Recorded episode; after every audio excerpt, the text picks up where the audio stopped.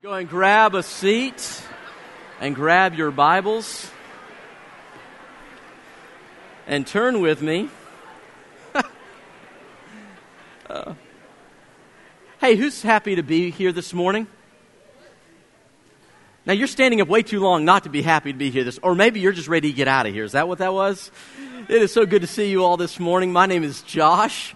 I'm the teaching minister here at Clear Creek, and it is our God given vision to be a church that connects people to God and others so that God's kingdom will come, His will be done here in Chattanooga, just as it is in heaven. And so we're so glad you're with us this morning. If you're a guest, uh, you're a special guest with us this morning. We're so honored to have you here today. I want to make two quick points and then we're going to dive into the text. If you want to go ahead and turn there to Mark chapter 1, we're going to begin in verse 1 in just a moment. But two quick things. Number one, uh, we are going through the series of Mark and we're using this little journal.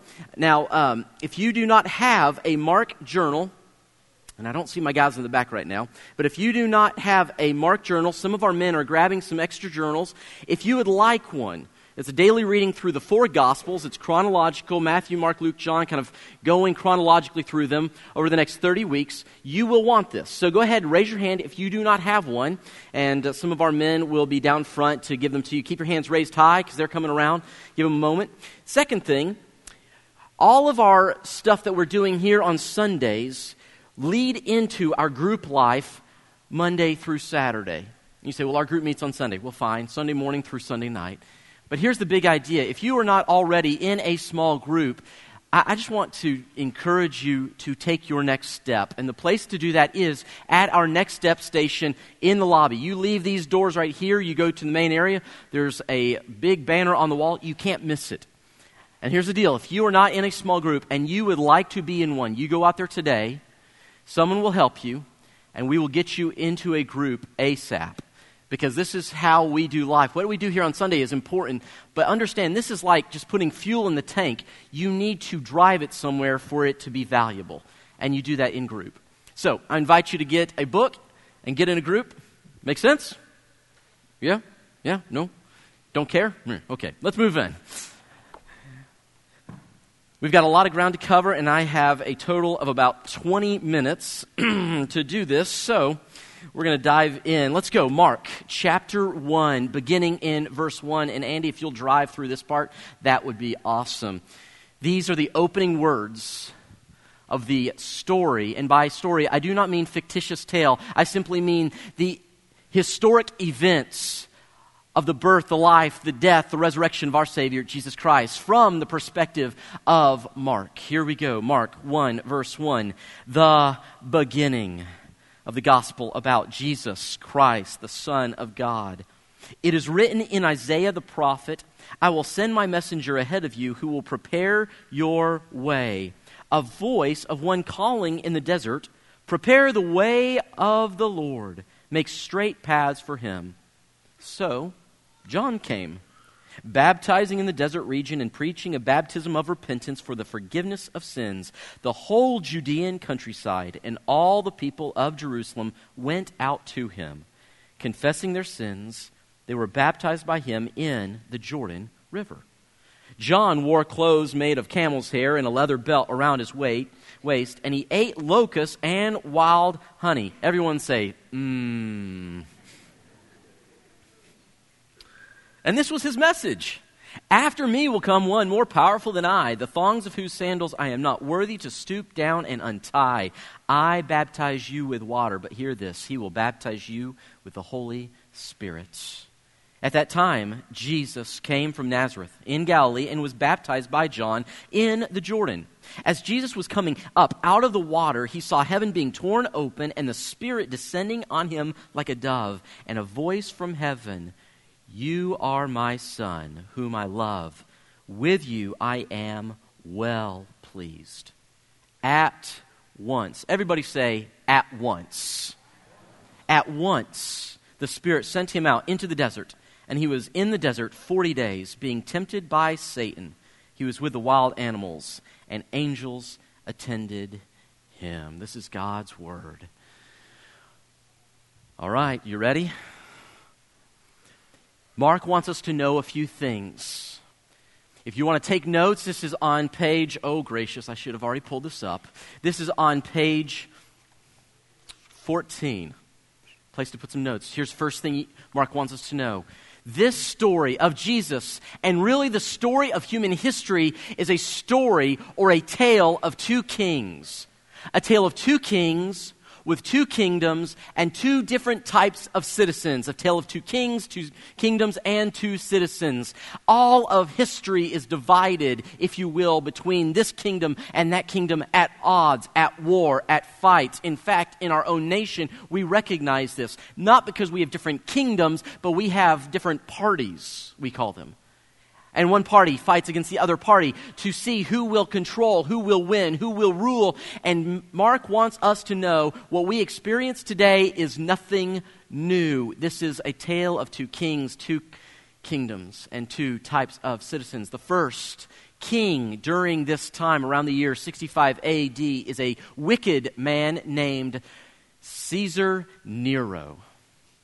He was the most powerful man in the known world. He ruled over the Roman Empire, which at the time was the most expansive, the most imperial, the most prominent of all nations in the world. But this man who came to power was a horrible, horrible man. He was a selfish man who lived only for himself. He was a vicious man, so much so that whoever opposed him lived, or rather did not live, to regret it. In fact, as we said last week, around the year 64 AD in the summertime, he hired, we think, some thugs to light fires around the city of Rome so that he could then raise taxes to do the rebuilding project. And he was a vicious man. When people began to blame him for the burning of Rome, he blamed the Christians, having them rounded up in hundreds and hundreds and thousands at a time. He would dress them in the skins of wild animals and have them eaten in the Colosseum. He would have them lit on fire on big pieces of wood in his courtyard so at night his parties, his dinner parties, would have light. He was a vicious, wicked man, but he was the king. And Mark wants us to know this ru- world is ruled by wicked kings. And we say, mm hmm, that's right. That's why I'm voting for so and so, or that's why this, or that's why that. And then Mark is going to say, oh, and by the way, every one of us wears a little crown on the heart of our lives. Understand, it's not simply Nero who needs to be dethroned this morning. It's a tale of two kings, Nero. And the other one, though, he says, let me introduce you, though, to the other king. And he's going to lay out for us very briefly here three things about our king. Three things about our king. If you want to write these down, he's going to show us three things. Number one, Jesus is the true king. Nero says, I am king. Jesus shows up and says, Nero, you've been around all of about what, 12 seconds? I am the great I am. I am the infinite God. I am the eternal one. Understand, you are nothing more than a breath that is gone in but a moment. Mark puts it this way He calls Jesus by three different titles in verses 1 and verse 3. Notice, he calls Jesus Christ. Now, the word there, Christ, often is confused for Christians today, growing up. I thought the word Christ was Jesus' last name. So Jesus goes to the restaurant. He waits for his name to be called. They say, Christ, table of two, your table is ready. That's what I thought, that it was his last name. Christ is not his name, it is a title. It comes from the Greek word Christos, which simply means an anointed royal person.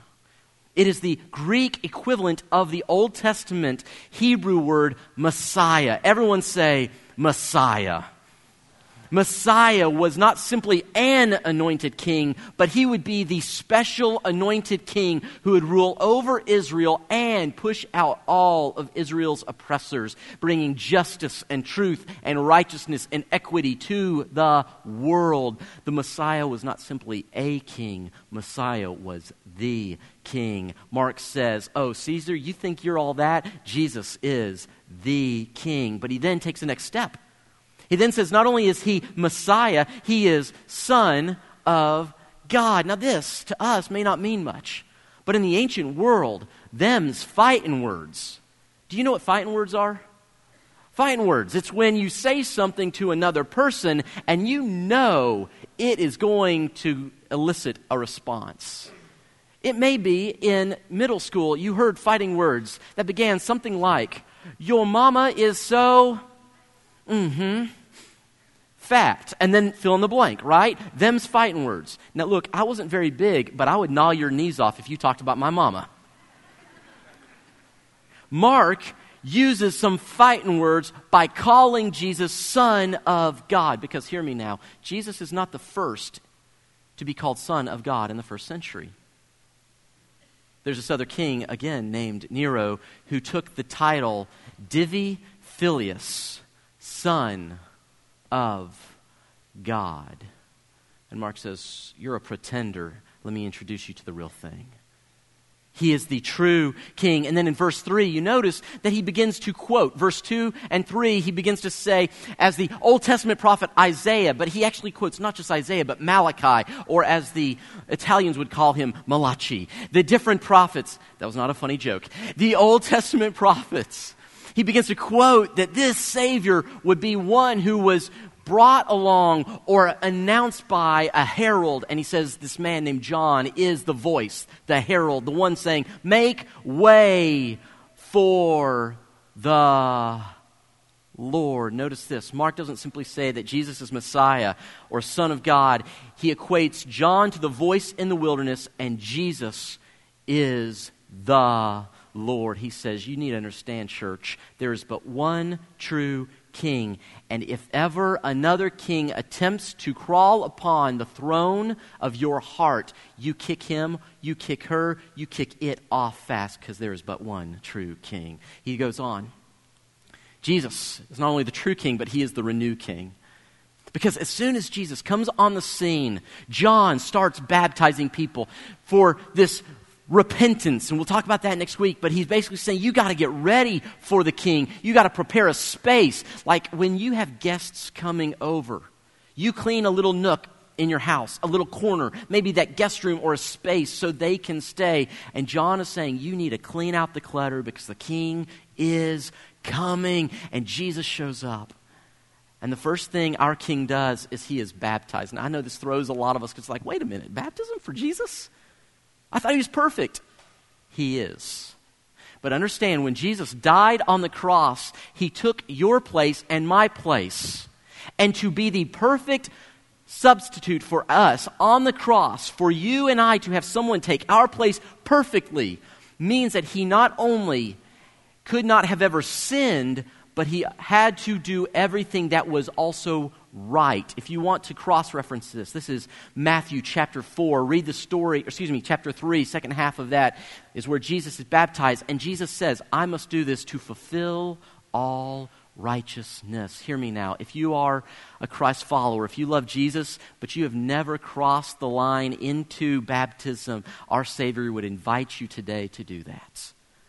He's baptized because baptism throughout history was this picture of a moment going from one place into a new place. And so in the Old Testament, the Israelites leave Egypt, but before they exit Egypt, they cross through the Red Sea. It's a picture of baptism. They're then in the wilderness 40 years, and when they then come to the edge of the promised land, before they go in the promised land, they come to the Jordan River, they cross through. It's a picture of baptism from death and wilderness to life and promise. And so John is baptizing in the Jordan River, and Jesus comes out to be baptized. A couple things happen, though. The first thing, the sky opens. We don't have time to talk about that this morning. We'll talk some other time about it. The sky opens, and a voice pronounces that Jesus is this beloved Son. But there's this beautiful, weird picture where a bird flies down and lands on Jesus. And if you read this, you go, this seems weird. Why does the Holy Spirit, the Spirit of God Himself, come on Jesus? And more importantly, why as a dove? Now, if you grew up in church, you're familiar with all the church imagery. You've seen all the pictures with little, you know, soft focus lens pictures of doves, usually with a purple background. Everything is italicized, it's got the churchy look to it. And we're familiar with it, so we miss the point. Here's what's going on in their culture and day, talking about the Spirit of God as a dove was unheard of. There was only one place in their ancient writing where the Holy Spirit being called a dove was ever used. It was actually in this document called the Targums. Everybody say Targums. Well, that was not convincing. Everybody say Targums.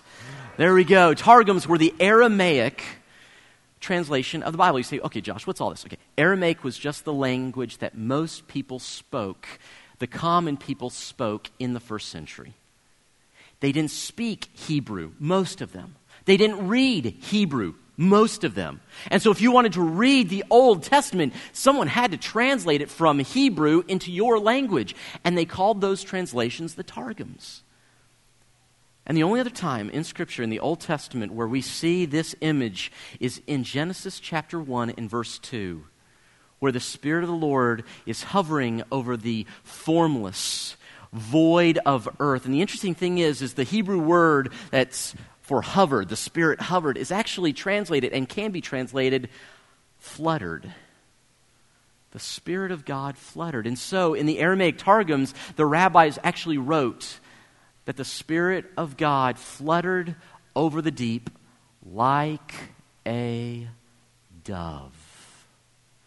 And God said, Let there be light what is happening in this moment is not simply Jesus is baptized. It is an announcement to creation and to the nation that the God who began the good work, who started with nothing and void and brokenness, is now coming back into the story to do it all again. He is the recreating God, this God who started with nothing and created everything. It can come into your life, start with nothing, with brokenness with a void, with all the baggage that we all carry, and say, I can renew what's broken. Let me ask you a question. Anyone in here this morning need to be renewed? Anyone in here need to know that Jesus is alive? Anyone in here need to know that yesterday does not determine your tomorrow? Let me tell you something. This is sort of off the books here for a moment, but let me just talk for a moment here.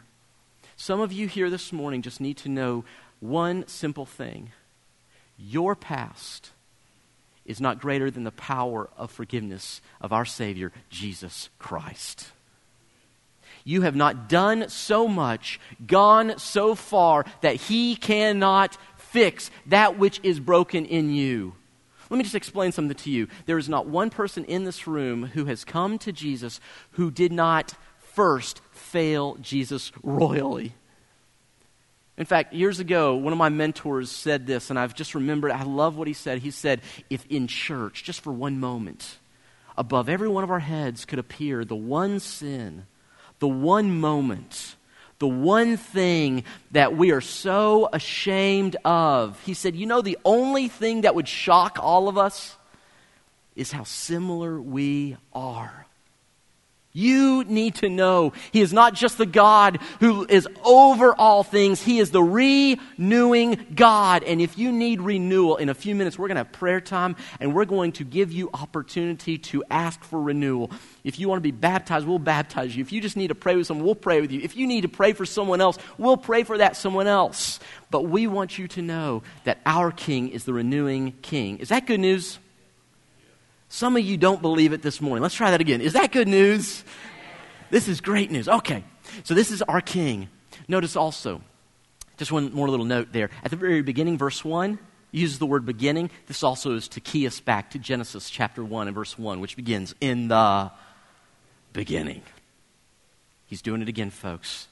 He's at work again. And then the third thing that happens Oh, this is a picture, by the way, of it. We'll skip past because of our time, but here's the third thing I want you to see here. He is the true king, the renew king, and he is the victor king. The word victor is there because I couldn't find a rhyming word with true or renew.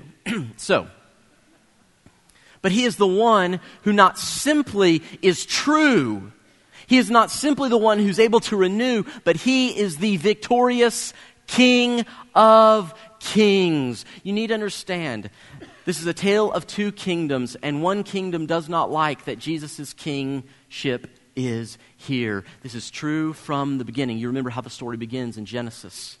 God makes everything beautiful, perfect. He even creates this garden for people to live in and enjoy. He puts a man and a woman, Adam and Eve, in this garden to tend to it and enjoy it and love and live life and walk with God. And it was perfect until chapter 3 of Genesis when the enemy, Satan, shows up and begins to call into question the goodness of God. Are you sure God really loves you?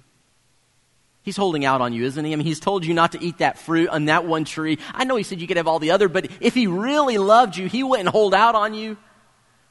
How many of us look back in our lives and the moment of regret was that moment that followed when we questioned the goodness of God?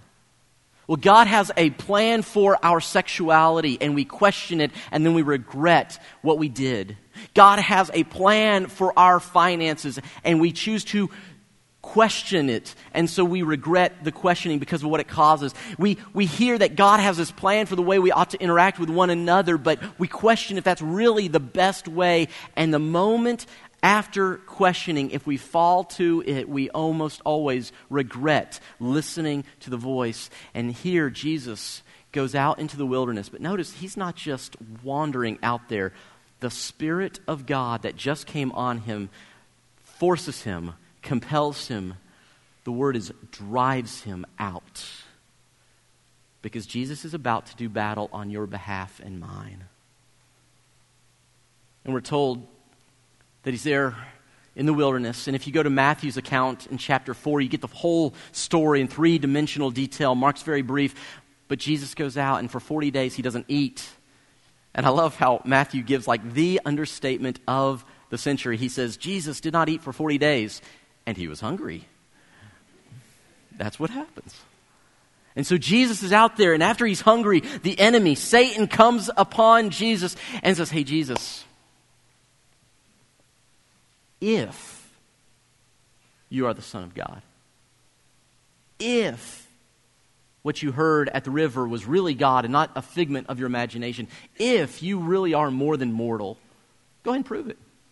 You're hungry.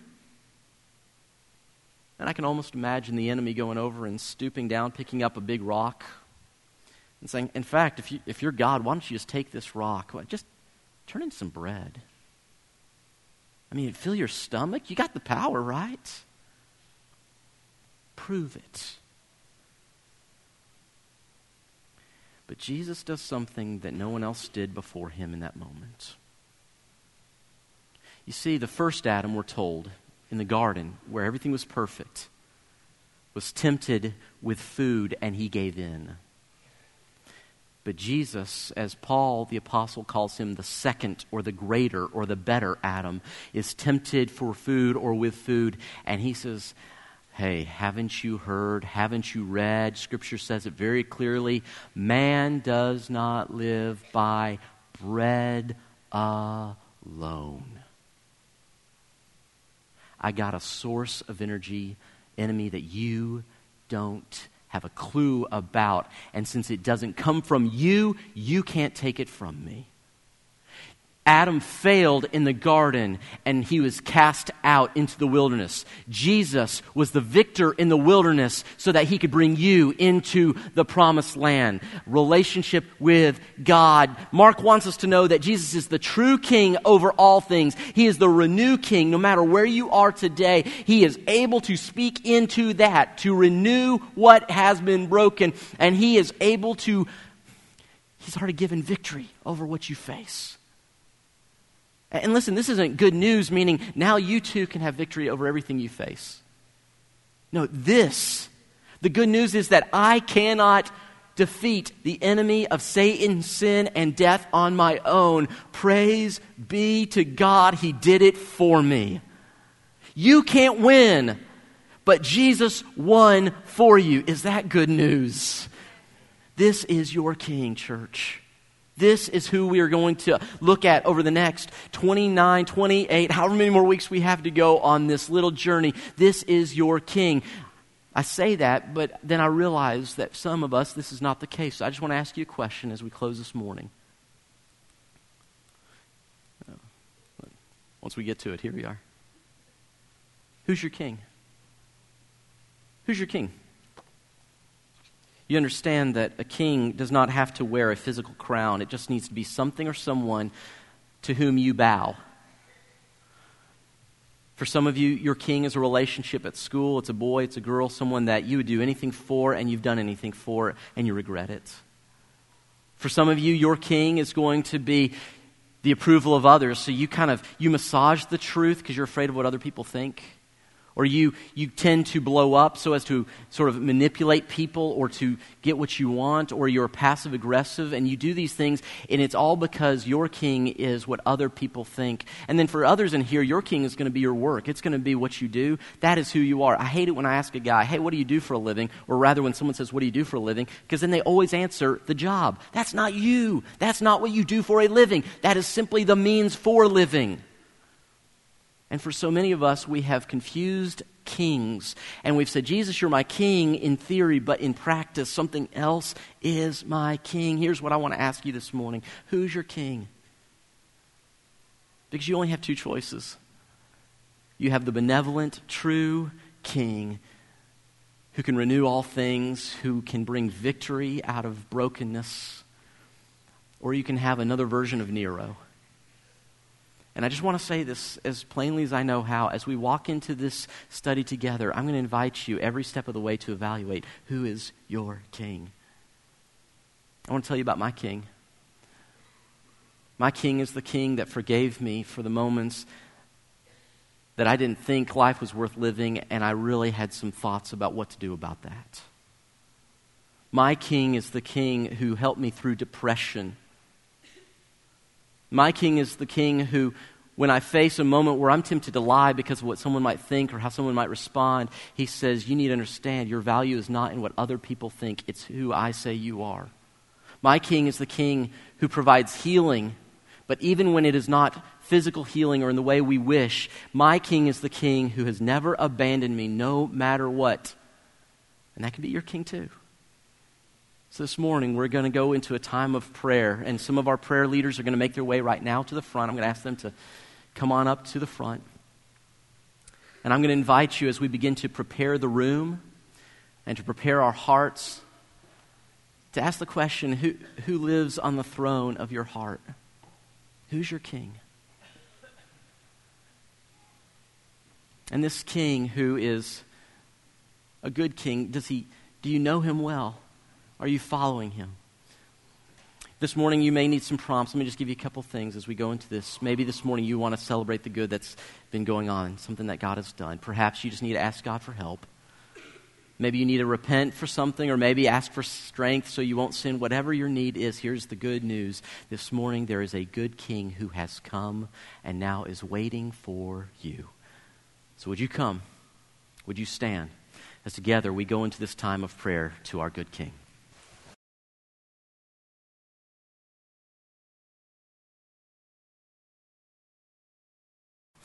Let us stand. I want to speak a blessing over you as we are dismissed. May the true King, who renews all things and continues to be victorious, reign in your life this week. May he go before you and bless you. You are dismissed. God bless.